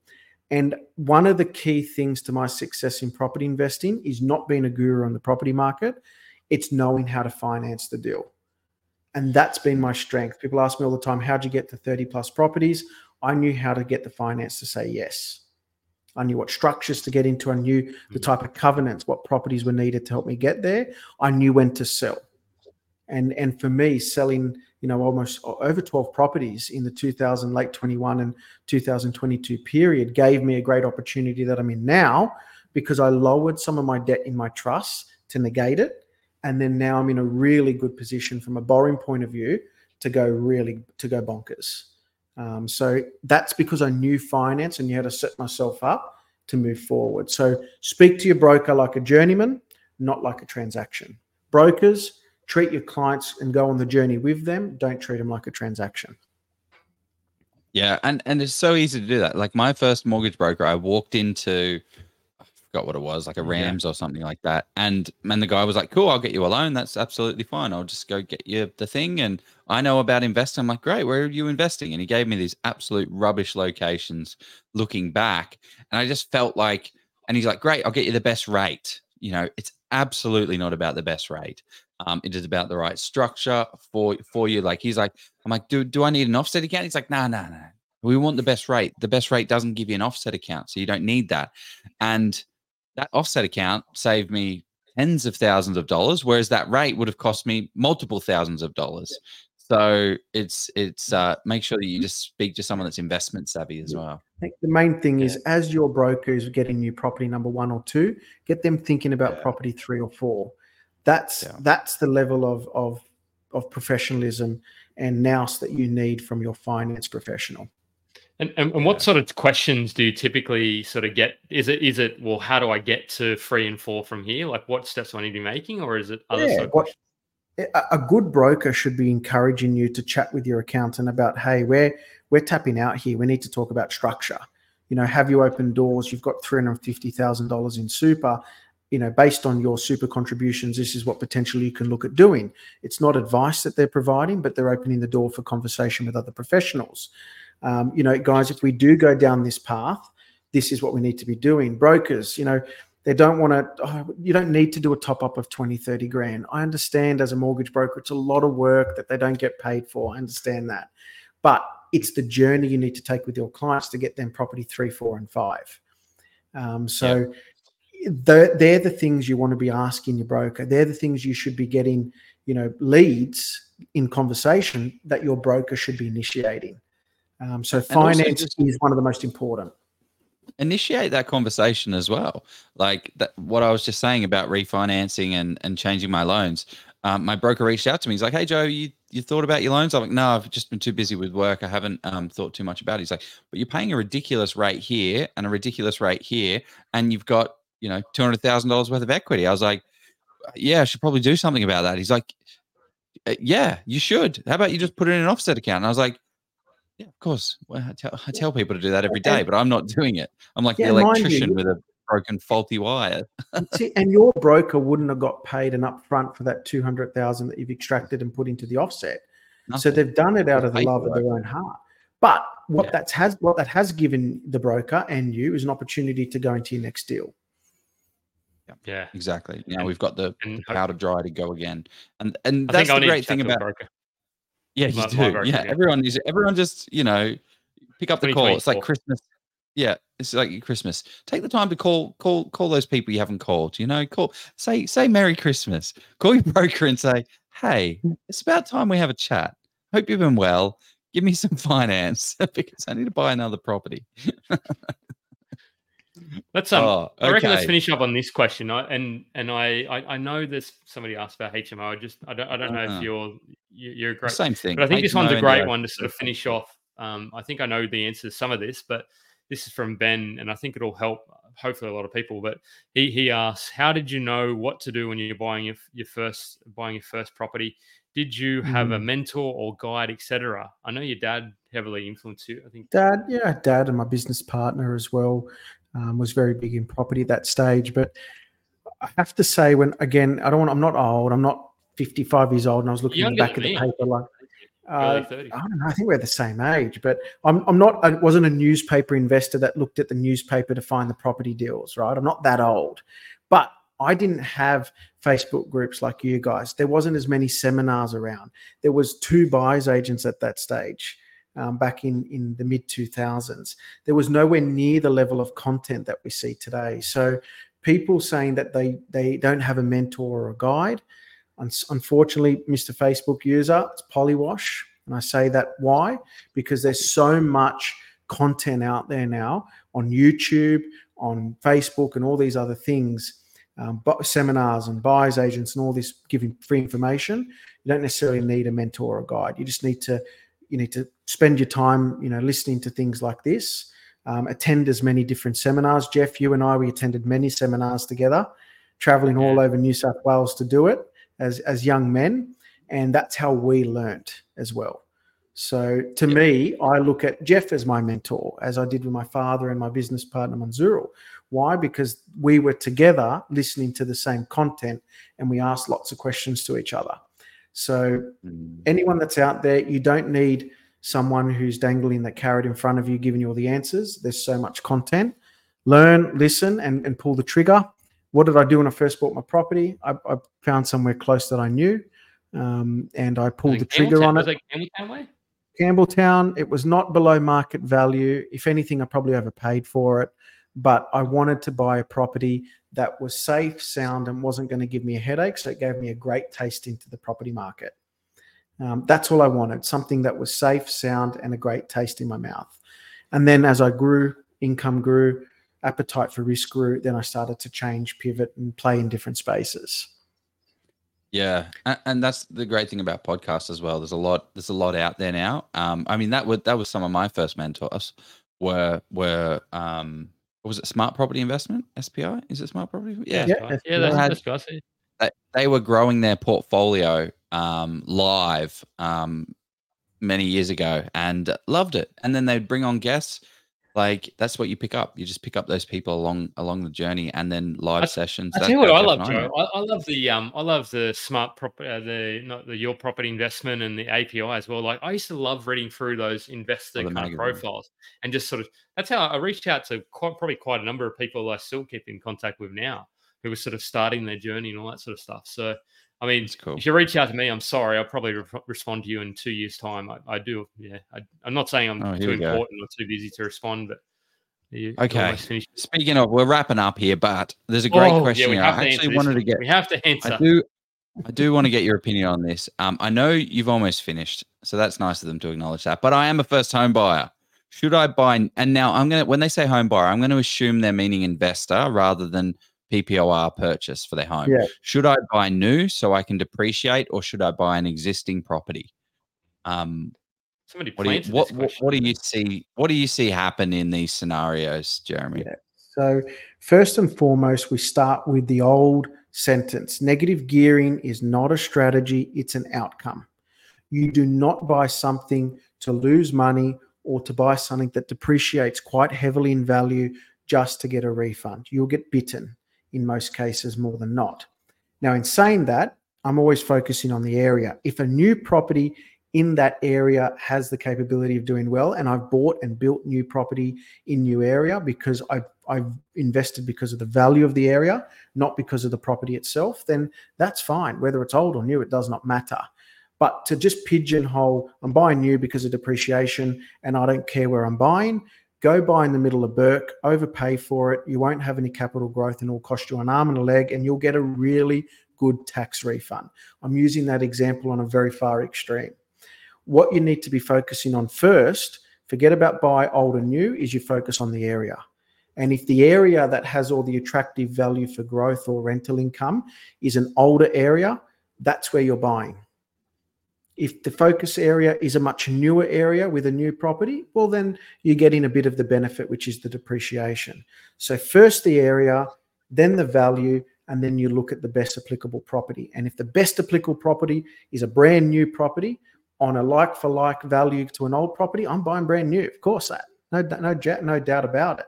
But if the older property is far substantially better value than the newer property, has more value, more X factor attached to it, more opportunity, depreciation is just a tax benefit. I want the value increase. That's the real money. People make real money by the property increasing in value or the cash flow, not a tax benefit that comes back.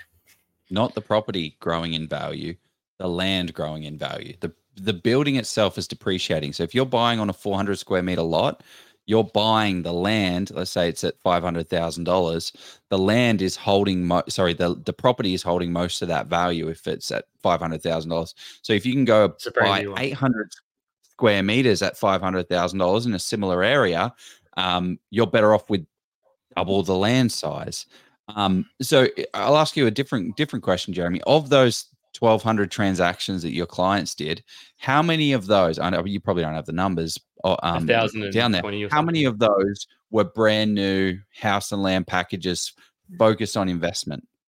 I don't have that statistic, so I'm going to use my gut when I say this. I'd probably say 99% of those properties were existing.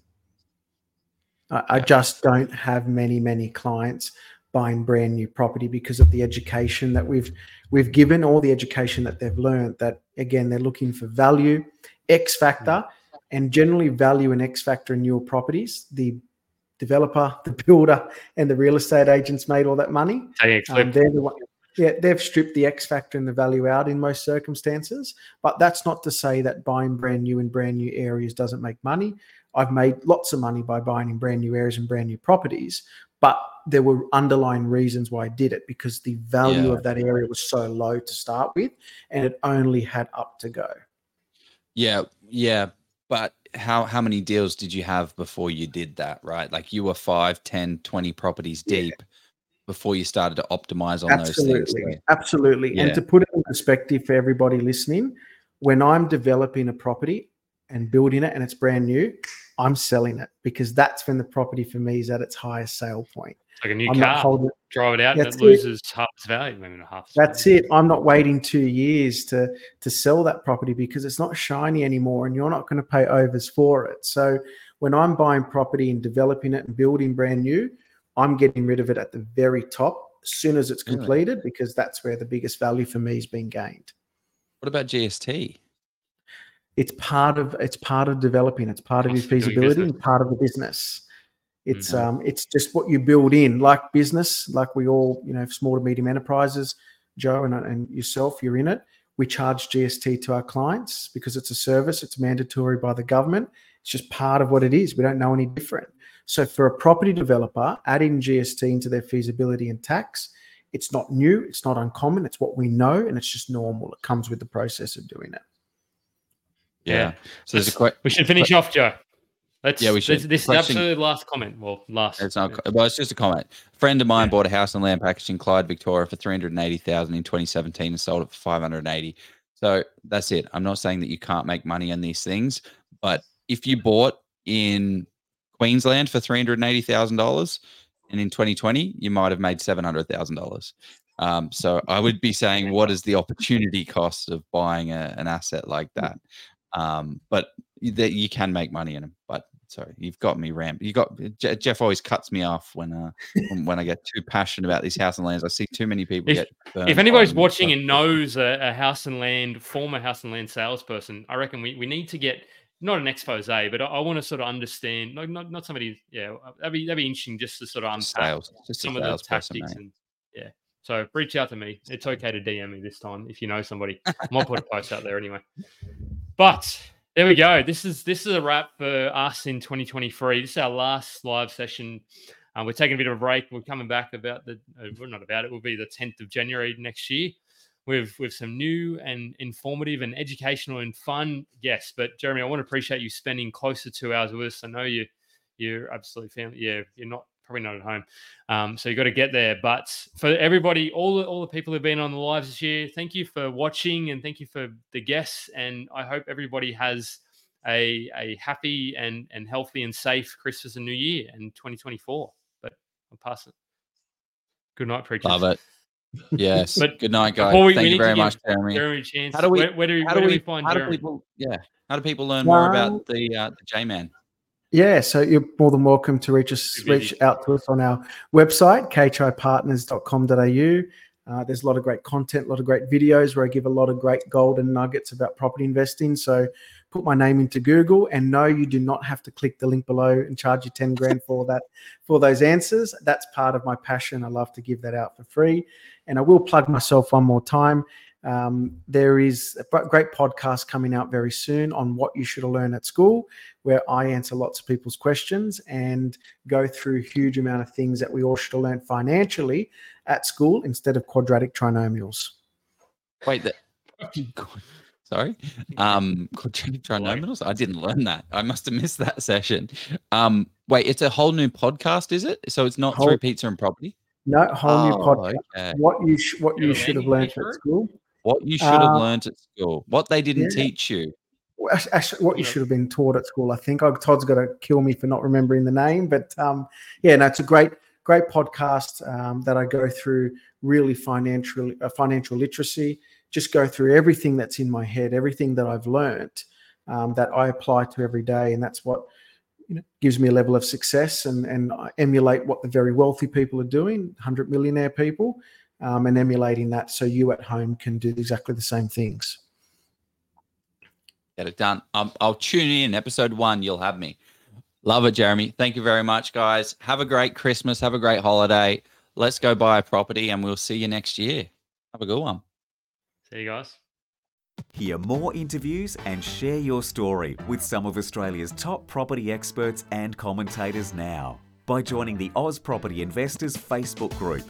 With over 25,000 property investors. so we can all become better property investors together.